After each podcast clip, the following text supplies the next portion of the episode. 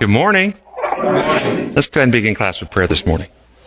Gracious Heavenly Father, we thank you for this opportunity to study. We ask that your Spirit will join us, enlighten our minds, transform us to be in harmony with your character of love. We pray in your holy name. Amen. A few announcements. Uh, I don't think anybody here has met Simon Harrison, a friend of ours who is actually uh, leading up our entire ministry in Australia. He does so much work for us. If you saw my programs with the with the diagram of the brain on there, Simon drew that diagram and uh, and did that for us. And then he has been working tirelessly down down there since we were there two years ago, preparing for our upcoming um, speaking events. And, and it's just been so much work. Anyway, today's Simon's birthday. And I just wanted to, ha- to wish Simon a happy birthday. So uh, with me, let's just say happy birthday to Simon. One, two, three. Happy birthday, Simon. Thank you for all you're doing.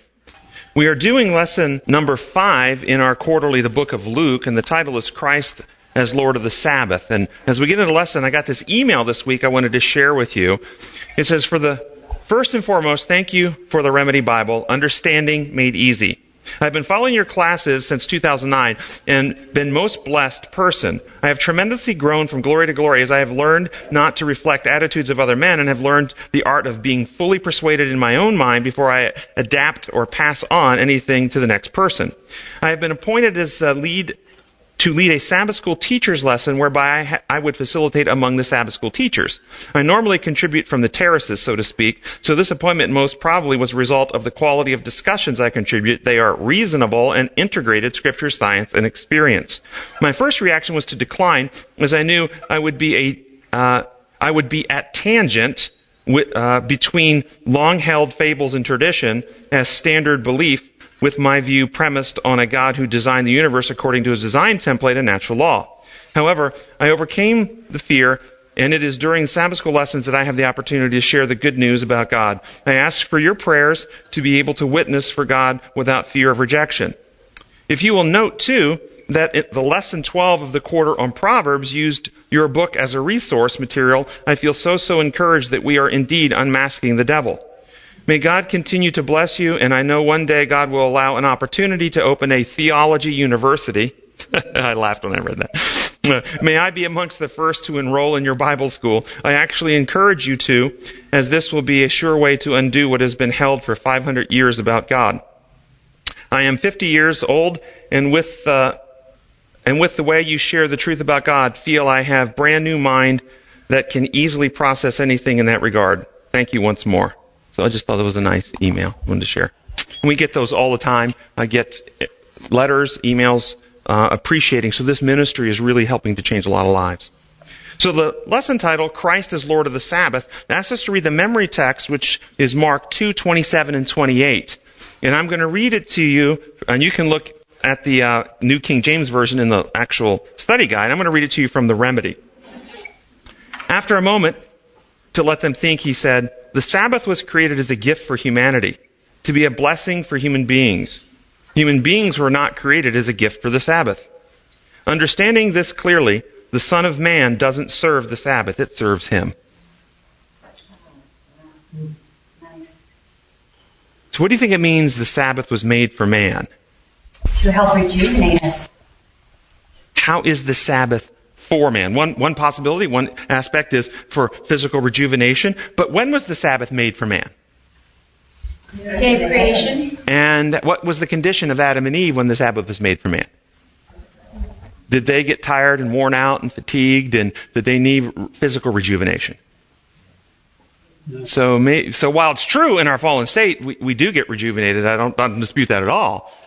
But was its creation for that purpose primarily in its origins? No, it was created for us to have a better relationship with God, to get to know Him. It was a day of our commitment to Him. I look at it like that was made perfect to the Sabbath. It was a day to examine the evidence that Ah. presented to the universe. To take 24 hours aside, to examine the evidence. Am I who I say I am, or am I who Satan says I am? I leave you free to decide. Nicely said. The commandment says, remember the Sabbath day to keep it holy. Which day of the week in the world today do you think has more partying and kind of stuff going on than, than any other day of the week? Friday night and Saturday? Possibly. Does all the wickedness done by human beings on this day of the week around the world make the Sabbath less holy? Can you do anything that will make the Sabbath less holy? Then what does it mean, keep the Sabbath holy? Remember the Sabbath to keep it holy. If you can't do anything to make it less holy.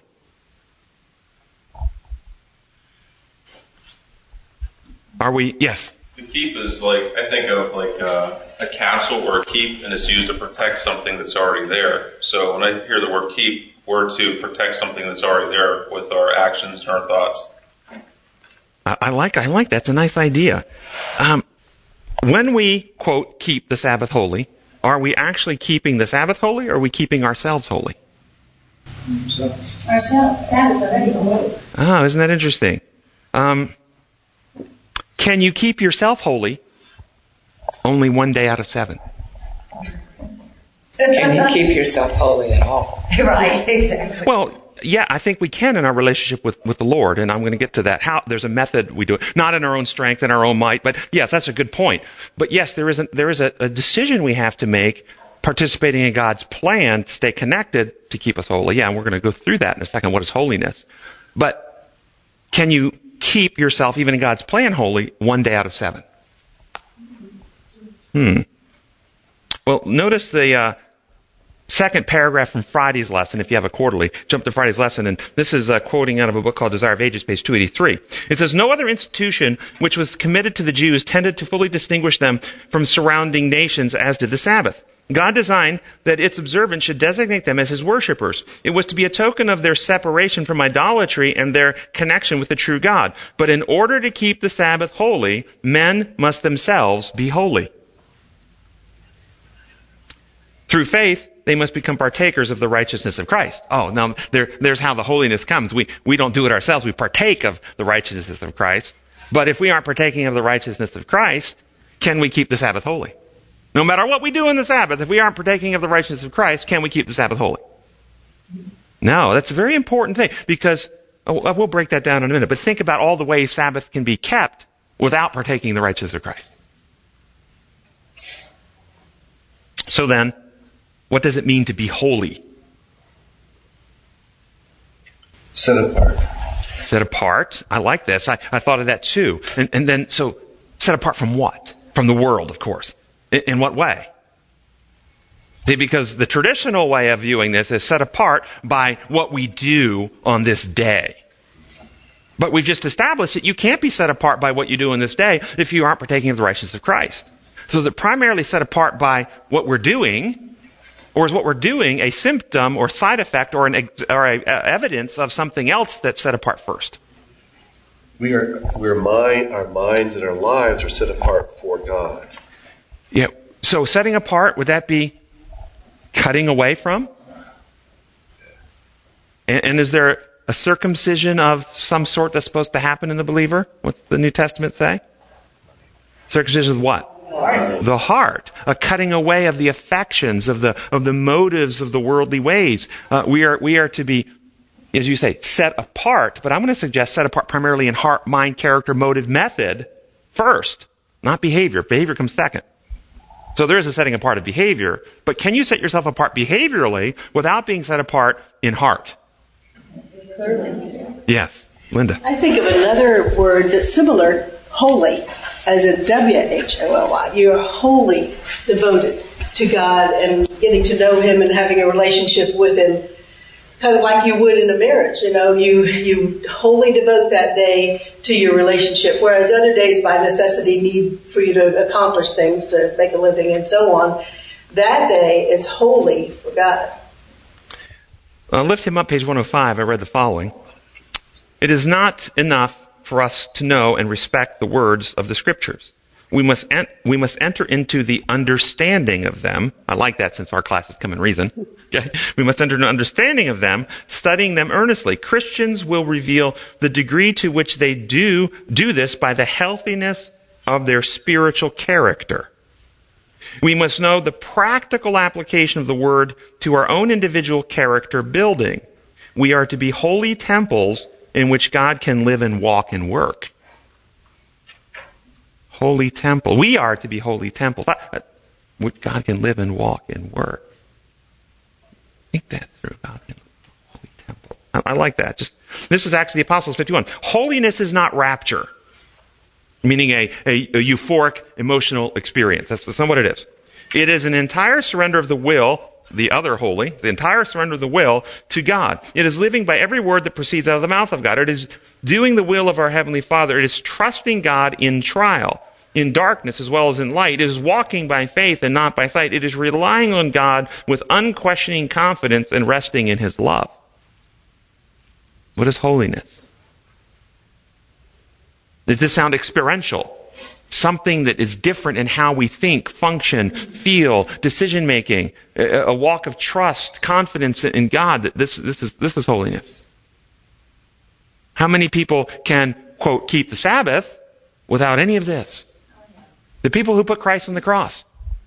They went him down by sunset so they could keep the Sabbath. But were they walking by faith? Were they trusting God with their lives? Were they surrendered to Him in love? How about today? Can we have people in church today who rigidly keep the Sabbath, but without any of this?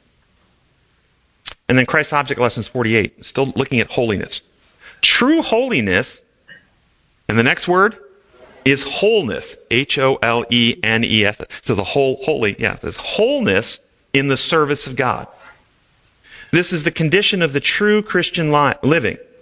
Christ asks for an unreserved consecration, for undivided service.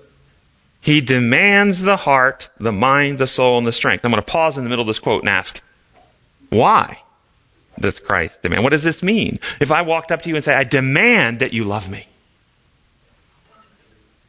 The person you love, if they demanded it from you, does it help love flow? No. So, But if you think it's a mere suggestion, there it leaves room for let me keep my other distractions, which deters from the complete happiness that he wants for the individual. so the question then is, why does Christ demand the full heart, Him first, allegiance to Him above all others? Why does He demand this? I ask this question around, and people will say, well, because it's His right. Because He's creator. Because He's sovereign. Because He uh, paid the price. He paid the price to, to earn His right to demand this. Oh, did you hear this? Okay, you had a comment. Yeah. I think to be fully restored, you have to wholly accept God all the way and let Him take over. So, so do you want to expand on the idea that it's, it's best for us? the more uh, distracted we are, the more thing, other things that we put before Him, the, the worse we become. You know, by beholding, we become changed. And so, if we are not wholly devoted to Christ, with with our everything focused in, on Him, then we are not becoming the best that He intended for us to be. And Okay, we're running out of balance. I'm sorry. Back there.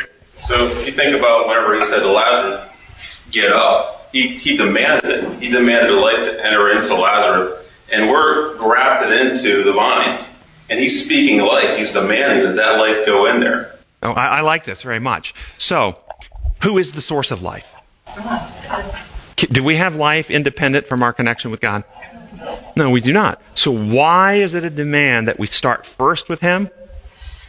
Well, seek ye first the kingdom of God and all its righteousness, and then everything else comes second.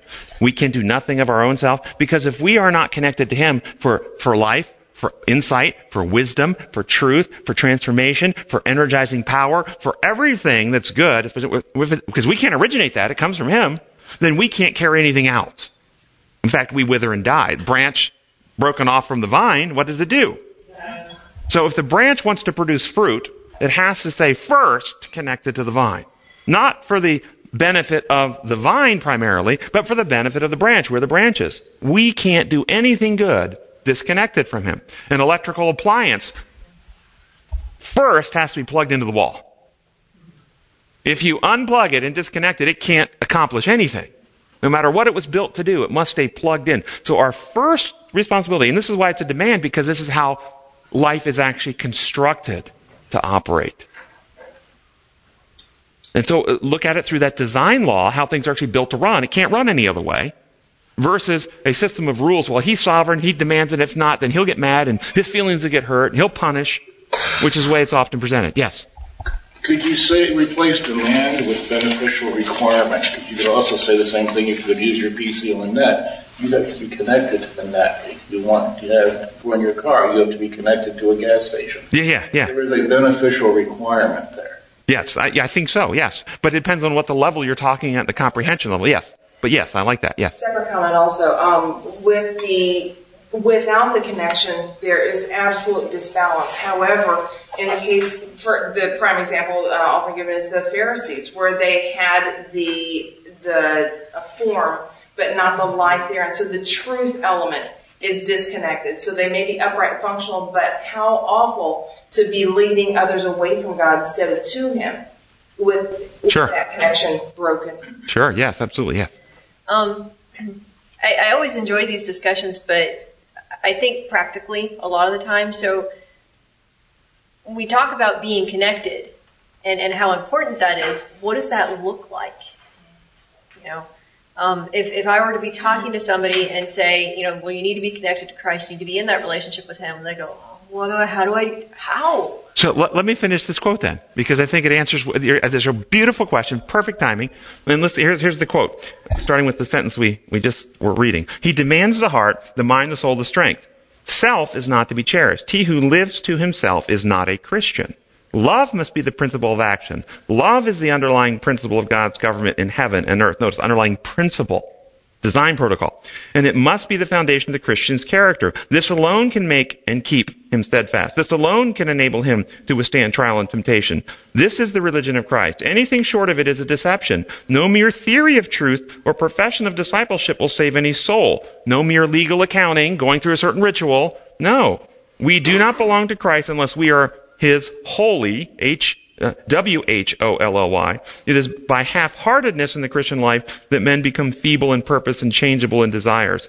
The effort to serve both self and Christ makes one a stony ground hearer. In other words, the, the stones come up and take it up. So how do we do this? First, we have to come back to a love relationship with, with God and Jesus Christ. And how do you do that? This is where, you know, lies believe, break the circle of love and trust. You're in a marriage relationship and you believe your spouse is cheating, but they're not. That, that trust and love in your heart is being fractured by the belief in a lie. You don't trust them. You think they're cheating. Believing lies about God severs the connection. That's why it starts with you know the truth and the truth will set you free. Truth about who? Truth about God destroys lies, wins us to trust. In trust we open the heart. And then Romans 5, 5, he pours his love into our hearts. And we start that love experience and we experience in our lives his grace, his kindness, his patience, his gentleness, how many of you experienced where you blew it, but he was gracious and loving and kind anyway? Amen. And that wins us to trust. Second paragraph. It says, indeed, Christ during his earthly mission emphasized the binding claims of the Sabbath. In all his teachings, he showed reverence for the institution he himself had, he himself had given. In his day, the Sabbath had become so perverted that its observance reflected the character of selfish and arbitrary men rather than the character of God. Christ set aside the false teachings by which those who claimed to know God had misrepresented him. So, what are the binding claims of the Sabbath? When you hear those words, what comes to mind? Binding claims of the Sabbath. How do you hear that? What's the first impression you get from that? To God. Okay, slavery. Chains. Legal. Legal requirements. Some, some law oppression requirement that you have to, is, that's, that's the, that's the conditioning with which we were raised to see the world and God through imperialism. Well, let's break it down. What does a claim mean? What is a claim? Ownership. Ownership. Statement. It's an, a claim. I claim to be here representing the truth about God. A declaration of either wanting possession of, so you claim property, or a statement of uh, projection of what. I place, I place a claim on that property. That property is mine. I'm placing a claim. The, a claim is an assertion of fact. That's what a claim is. An assertion of fact. I claim this to be true. I claim. So, what does the Sabbath claim? What is the claims of the Sabbath? What does it claim or assert to be true about God? God the Creator. Well, number one, He's Creator. He built the fabric of the cosmos. And number two, then, right in conjunction with that, what are his laws? As creator, as builder, as designer, as architect of reality in the fabric of the cosmos, then what are his laws? It's also a re- your recognition and acceptance that he is these as well when you celebrate the Sabbath. It's the law of love and liberty. So design protocol stuff, but law of love, law of liberty, truth presented in love, leaving people free in the context of which the Sabbath is created. So we, it claims God as creator. It claims God as the designer. It also, the, the methods that he uses, he presented the truth in love, left beings free, and the Sabbath claims God, under, rightly understood, does not impose rules and threaten us with imposed punishments. The Sabbath presents evidence in love, and leaves us free. Now, what, what does bind, so that claims, he's claiming this about God. That's what it does in its context. What are the bindings? The, it says, um, the binding claims of the Sabbath. Anybody go snowboarding or skiing? What are the fasteners that fasten your boots or skis to the board or snow called? As the skis called? They're called bindings. Bindings. And what is their function? What do the bindings do? What's their function? What's their purpose? Pardon? They hold you to the skis. They hold you to the skis. So what are the binding claims of the Sabbath? The Sabbath is claiming that God is like this. That God is like this. That God is like this. The truth about God's evidence in the Sabbath, this character of truth, love, freedom, embodied in His creation. And when rightly understood and recognized, this truth binds us to Him. Thus, the Sabbath is a sign that God sanctifies, heals, restores, makes us righteous, or makes us holy. How? Lies believed break the circle of love and trust. Truth believed destroys lies and wins us to trust, opens the heart. The Holy Spirit comes in and heals, recreates, writes a law in the heart and mind, makes, sanctifies us, takes what Christ has achieved, reproduces it in us, so it's no longer I that live. Thus the Sabbath, when rightly understood, claims God is a God of love, truth, and freedom. These claims, when realized and internalized into the heart as reality, we believe and we act on this as, as, as true, bind us in love and trust to God and result in opening the heart and transformation. So what are the binding claims?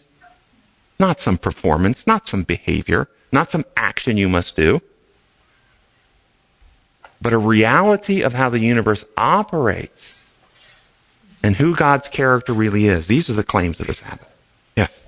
Alternate, um, an additional thought on binding. Uh, the world is full of brokenness, the brokenness of sin.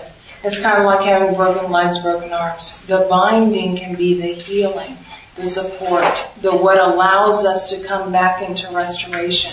So an, another thought of binding is uh, that element of God's uh, truth being what helps to heal the brokenness.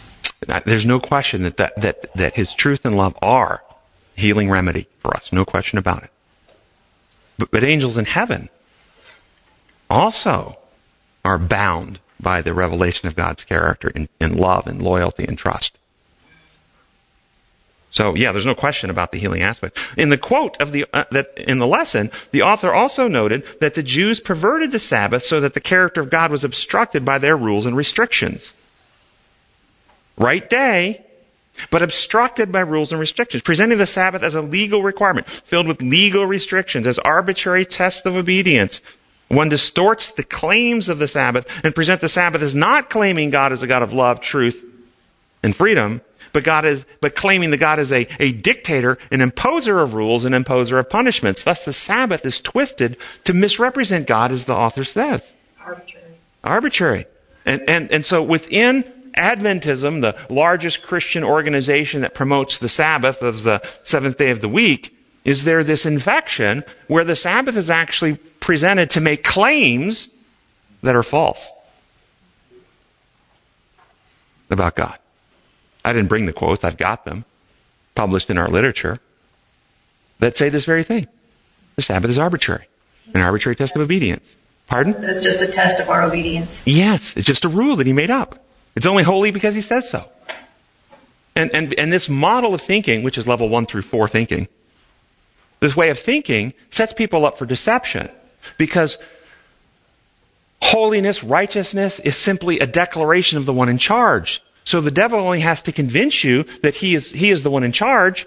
He is, you know, the Messiah coming to, you know, he's going to come to impersonate Christ. He just has to convince you that he's really Christ. And then when he gives declarations, you believe. He's declared it to be so. I've, I've had this conversation with some Adventists who think this way.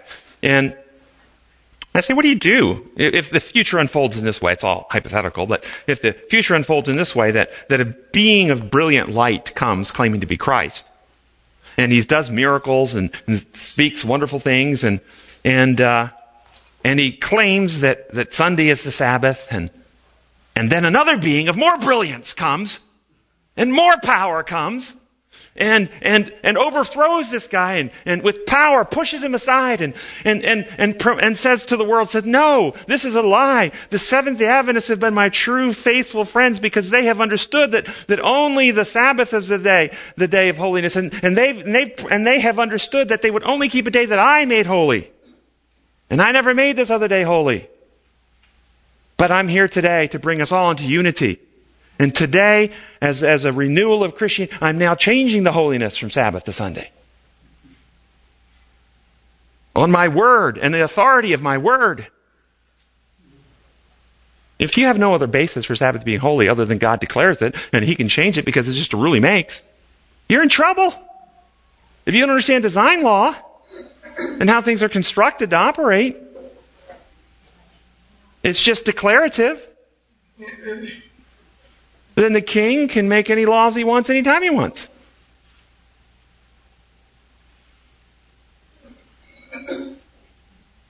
Worse than that, I think uh, it also means that we, on the basis of our evaluation of right and wrong, whether it's you know gradation, you know one to four or five to seven or whatever, we then have become the final word as to what the final truth is.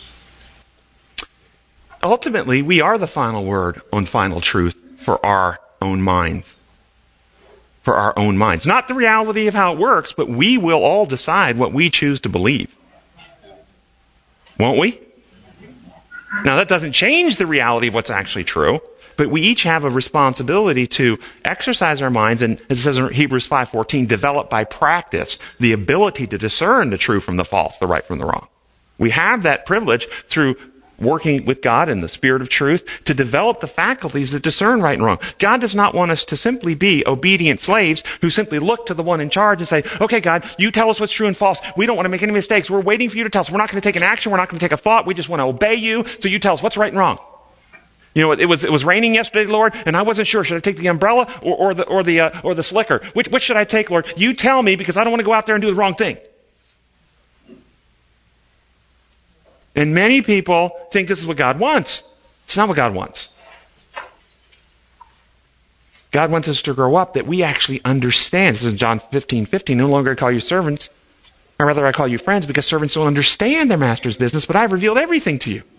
He wants us to understand actually how it works. And we understand design law stuff, and some supreme looking being comes and, and makes miracles and wonders and makes it appear he's, he's raising the dead and speaks melodiously, uh, narcissistically strokes you for all your wonderful law keeping, and then tells you he's arbitrarily changing the day. That would be like him saying, if you understand design law right, I've now declared that you don't have to breathe.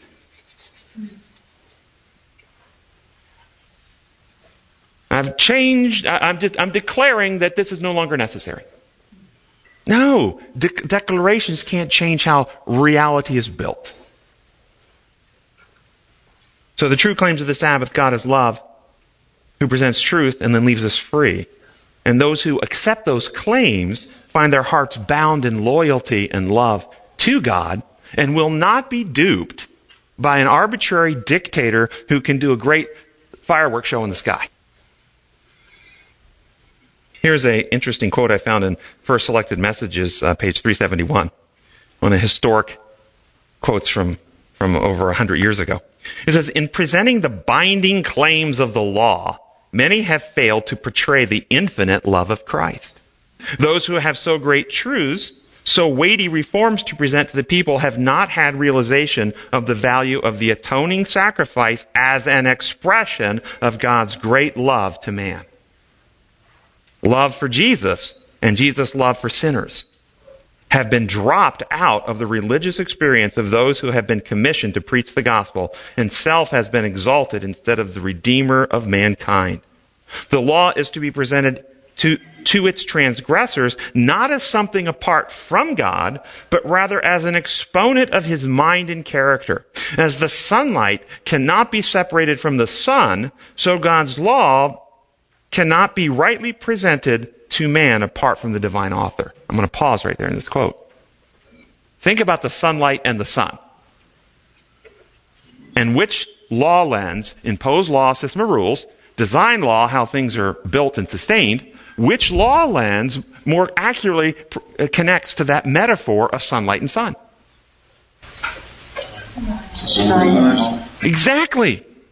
This is how it's built. He is, he has created the reality of the cosmos. He is the sustaining energy source from it. All life derives from him. He's constantly giving of himself for the welfare of his universe. This is the reality that we are to present when we present God's law. It's just an expression of His goodness, His kindness and love. And as we participate in that, we grow, we grow more righteous, healthy, strong, and so forth. Keep on with the quote. The messenger should be able to say, in the law is God's will. See, why is it law God's will? It's His will for us to love, for us to give, for us to, to care about others, for us to grow, for us to be healthy, for us to be vibrant, for us to expand in all of our abilities over time. That's His will. Come see for yourself that the law is what Paul declared it to be holy and just and good. It reproves sin, it condemns the sinner, but it shows him the need of Christ, with whom is plenteous mercy and goodness and truth. Now, I'm going to listen to these words because I want you to interpret the right meaning of these words because they're so often interpreted through a different lens. Through the law, though, excuse me, though the law cannot remit the penalty of sin, but charges the sinner with all his debt, Christ has promised abundant pardon to all who repent and believe in his mercy. Now I'm going to pause before I go on with the quote. There's only two more sentences in the quote. But how do you hear that? What does it mean? Which lens do you hear those words through? Imperial rules with no inherent consequence or design law? Why can't the law not remit the penalty of sin? for the same reason that we can't remit the need to breathe. And the laws of health cannot remit the penalty of drinking poison. Can they? Is there a penalty to drinking poison? And can the laws of health undo or remit or reverse that? No. Neither can God's design laws. God, when you deviate from God's design laws, it is damaging to you, and the law itself cannot reverse that. What can remit the penalty of drinking poison? What can reverse that penalty? A remedy, a cure, an antidote. If you got bit by a snake and you had poison running through your, through your body, what remits that is not the laws of health, but an antidote to the poison itself, right? Yes, and the laws of health don't change. The laws of health aren't being appeased. The laws of health aren't being abrogated. The laws of health aren't being covered over to give you an antidote. The laws of health stand. They don't change one bit. What's changing is something in you is changing. The poison is being addressed and resolved by an antidote. So what changes? So what does, what does charge the sinner with his debt mean? The law charges the sinner with his debt. It means the law diagnoses him accurately. That's what it means. It diagnoses accurately what's wrong. Where the deviation is. Where the terminal infection is, is originating and how it's manifesting through the system. The law diagnoses correctly. As Paul says, I wouldn't know what sin was if it wasn't for the, for the law. I wouldn't know how sick I was if the law didn't, didn't reveal it and expose it. What does the abundant pardon mean? For those who repent. the acceptance of God's love into their heart, change their heart. Transformation, renewal, regeneration, recreation. The character. See, when someone has cancer, the goal for the treatment is to put the cancer in remission.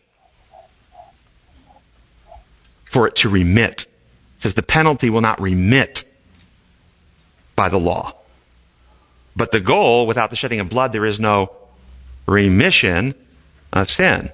The goal is to put the cancer in remission. What's remission mean? That the cancerous cells remit back to their previous healthy, non-cancerous state. That's what remission means. There's no evidence of the cancer. It's in remission.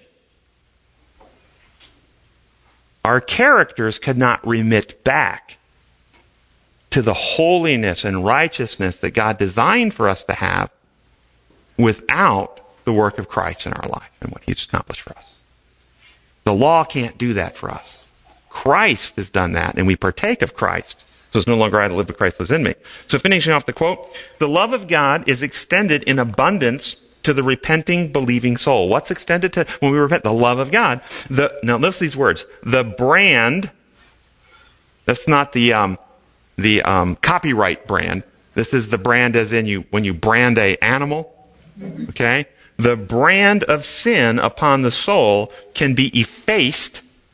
What effaced? Like erased, removed, only through the blood of the atoning sacrifice.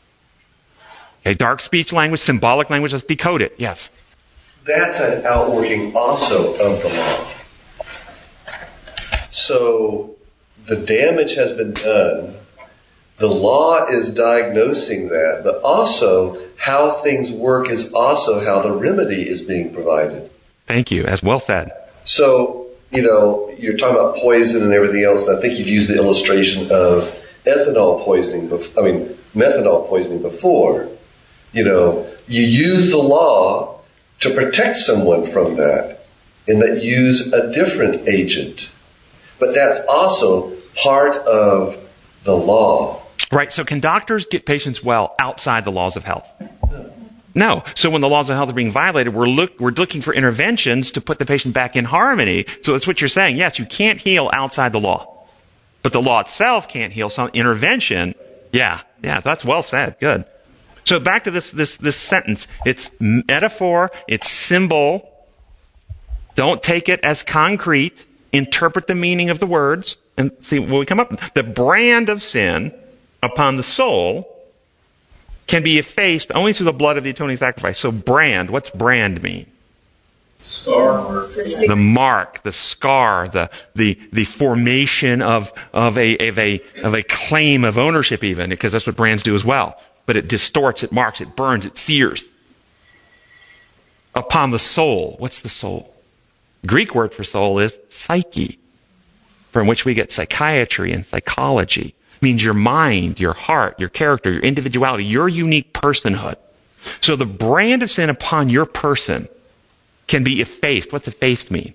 Erased, Erased removed, cleansed. Hopefully your computers are going, you're thinking, uh, 20, days of the sanctuary be cleansed, cleansing the sanctuary, spirit temple. All these different things are popping into your mind as you think about effacing sin and cleansing and hope your mind does that. Mine does that. okay? can be effaced, cleansed, removed only through the blood of the atoning sacrifice. Blood. What's the blood? Are we talking red corpuscles? Plasma. Platelets. That what we're talking about here? No, the life is in the blood. Yes. And so only through the life of Christ, thus is no longer I that live, but and Christ says in John 6, unless you eat my flesh and drink my blood, you have no part from me. This is not cannibalism. It's symbol. And so the flesh of Christ in the old system, the flesh of the lamb and the blood of the lamb. In the new system, the bread of the communion service and the wine of the communion service are now replacing the flesh of the blood and the blood, but they're still symbols. And what do they represent? The bread or the flesh represents the word of God that we internalize in studying, taking into our hearts, believing the truth about God. You know the truth, the truth will set you free. And then after taking the word that wins us to trust, we open the heart and we partake of the blood, which is the life, or the wine, which is the life of Christ that we get a new heart and right spirit. It's no longer I that live, but Christ lives in me. He who knew no sin became sin for us so that we might become the righteousness of God. It's actually regenerational, transformational. So this is what it means. The brand of sin in your soul, the scars, the deformity of character that we suffer with under the, the uh, fear and selfishness, the, the, the principles of Satan that corrupt us are erased from our souls. And we get new hearts and minds, right spirits. We're reborn, recreated in the man through partaking of Jesus Christ. Amen. So would the brand be the same as the mark of the beast? Yeah, and, there- and the brand and the mark. There you go. Yes. Back here. When you think about the grafting, um, I was thinking about how you're explaining uh, remittance and character, and how you know cancer is going from something that's dangerous and deadly back to what would be healthy. But we don't. I was thinking, well, we never had that health. But when we attach ourselves to Christ, that becomes what it remits to. That's Yes. the health.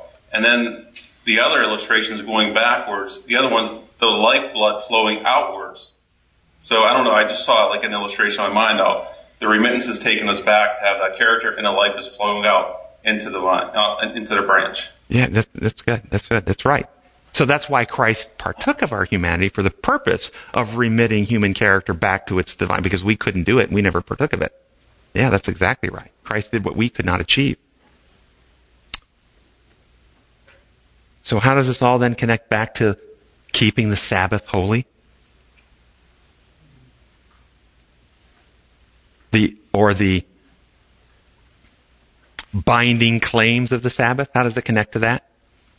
What are the binding claims? I want to pause because have you ever heard of the binding claims presented like that before?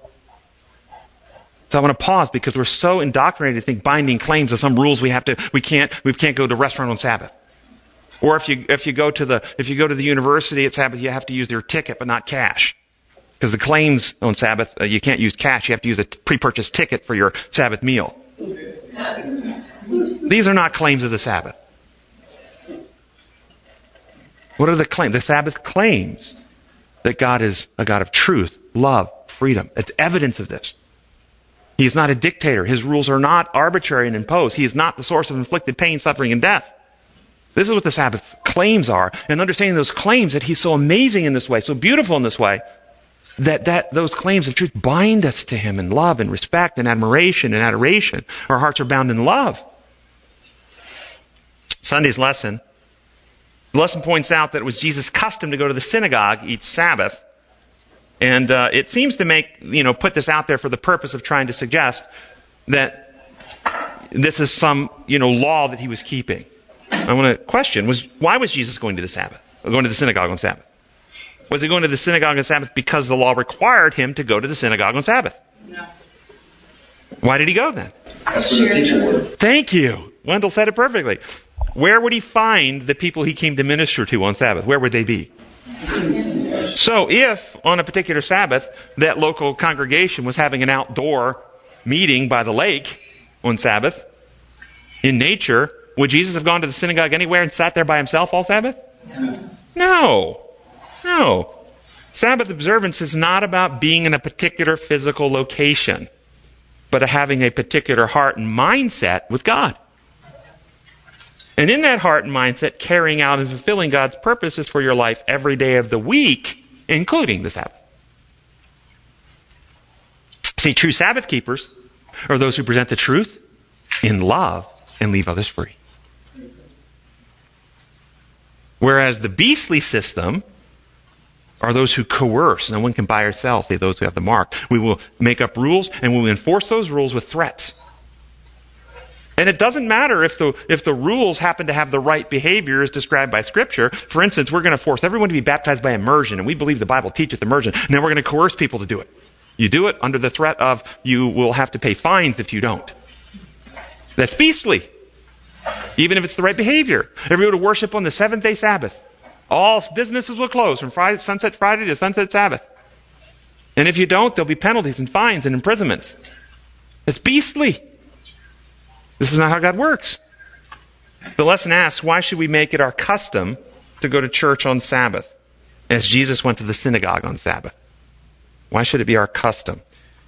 Well, does it matter? First question, does it matter to which church one goes on Sabbath? Are there places first in the world where there are no churches to attend on Sabbath? There just aren't any.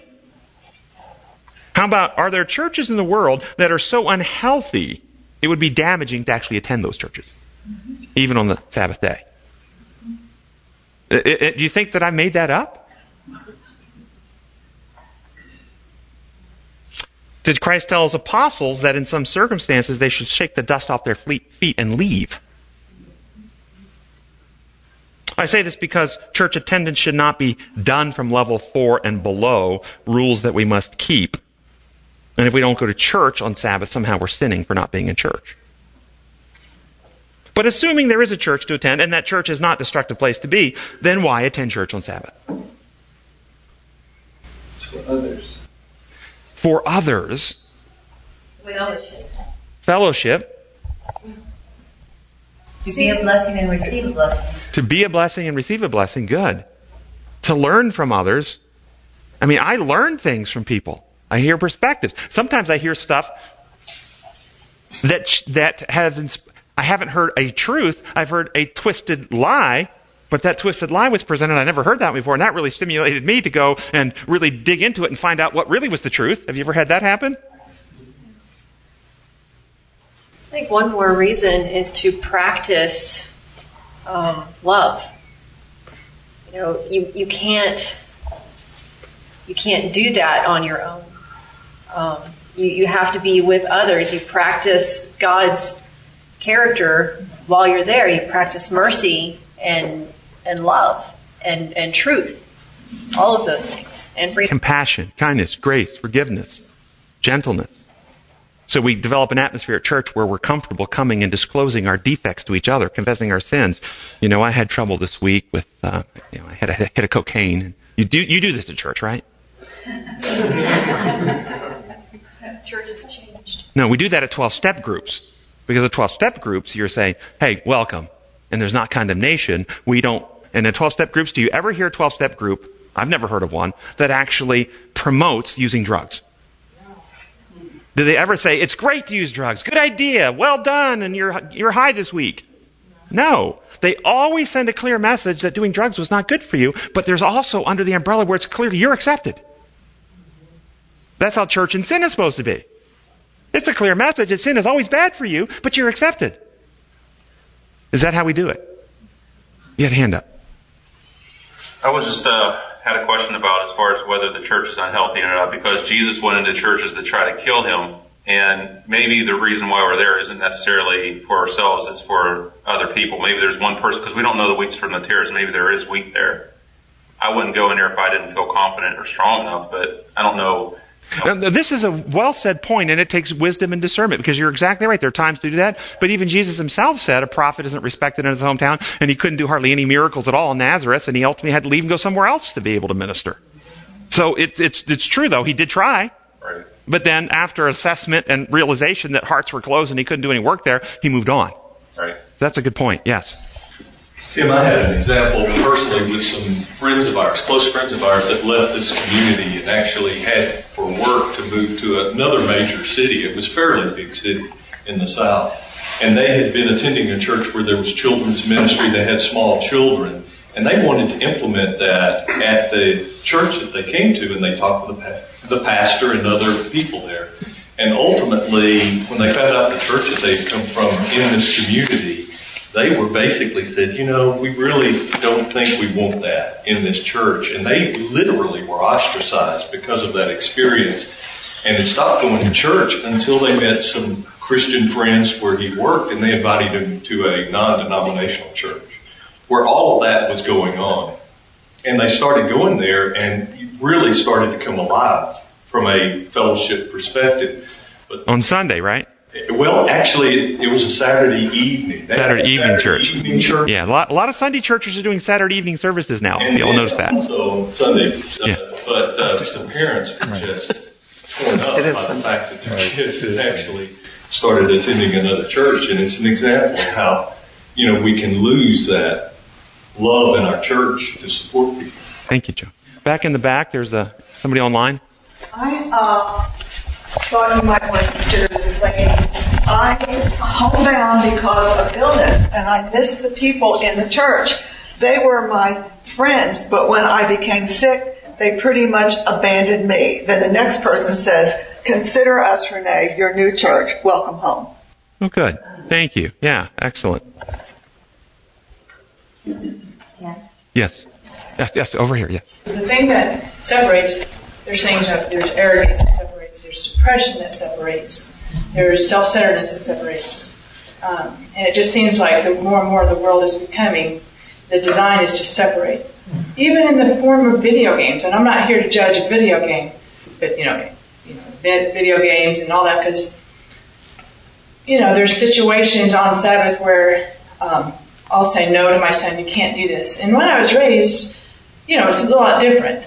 Um, but the thing is, why is this wrong and that's not wrong? And I realize it's because he's not connecting with us. We might not be doing something Sabbathy by tradition, but the fact that what he's doing is not connecting with us is why I said no to that. Does that make sense? Yeah, no, I, I like that. Yeah, and, and so the Sabbath, uh, coming to church is also time to celebrate the one we love. Is there a sense of sometimes in celebration and praise and, and, and song and otherwise that you, that you are you're moved in your adoration for God and the one we admire and respect together. And also there's an opportunity to coordinate together and, and, and, and, pool resources together to, for mission and purpose outside of the actual church itself into community. And, and for instance, our ministry now is coming up on our five year. You know, it's been five years since we founded our ministry. Coming up on five years, and and and because of because of this class, we have reached tens of thousands of people all over the world, and we have so many opportunities to share, and so many people are connecting to us, connecting to us via the internet and other uh, ways, and and they're sharing this message in their community, like the letter I read earlier, and so we, we're able to come together and pool our energies and resources to reach out and connect. Yes. I think what we're talking about on church, uh, many of even our generation, but hugely of the younger adult generation, are not walking in church doors because of the issues we're talking about here. But it does not mean that they are not spiritual. And we need to realize that because a lot of time they're thinking deep spiritually, people who do not walk in the church door. But they don't see the way the church presents itself, whether this is Adventist or other denominations. This is a huge issue because, like you're saying, church comes across a lot more as a society club or a list of rules.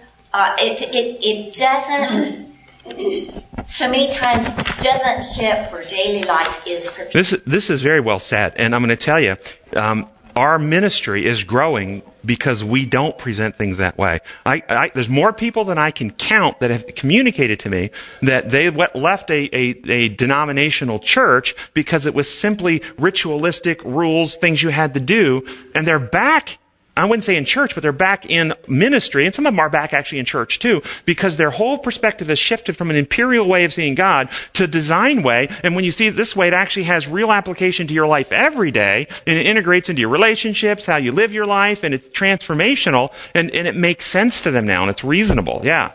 Oh wait, over here. Somebody had a hand up over here first. Yeah. The way I the way I see God in spiritual life is like a, of one of those lovely big southern homes with a wraparound porch and two or three levels and lots of windows. And each of us, from our own lenses and experiences, we're looking into the house from our own window. And we're trying to describe to other people what we see. They're trying to do the same thing. Some are easy to see. Some you'd actually have to take a key and get into the house because they don't even have windows in that room.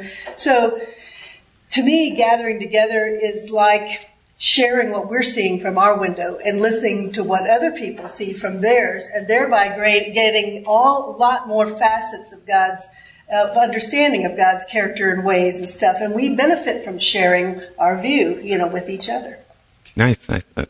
Oh, back here. I like what she's saying. It kind of piggybacks into what I'm saying. It's kind of like corporate. She's talking about corporate learning. So, like a baby starts figuring out the rest of the body, but we get together because we are not only attached to Christ individually, but also as a body. We are the body, the body of Christ.